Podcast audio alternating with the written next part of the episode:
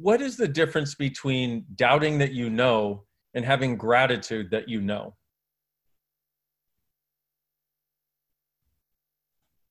Huh. Doubt sort of shoves it out and it separates you from it. But so um, so another aspect of gratitude that is actually required is acknowledging a different awareness and a different perspective of things than the judgmental perspective you learn to live in this reality. Okay?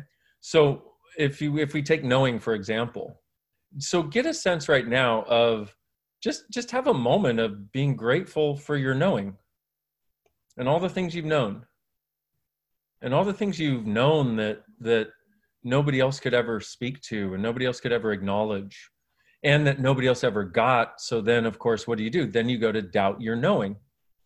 Okay? Thank you. When you have gratitude for something you actually own that something in your sphere of influence and your sphere of being in a way that does not allow it to be taken away. Thank you so much estella.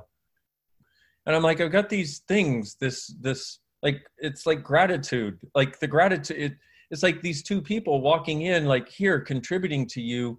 It's like these elements of gratitude all around if you choose to live your life that way.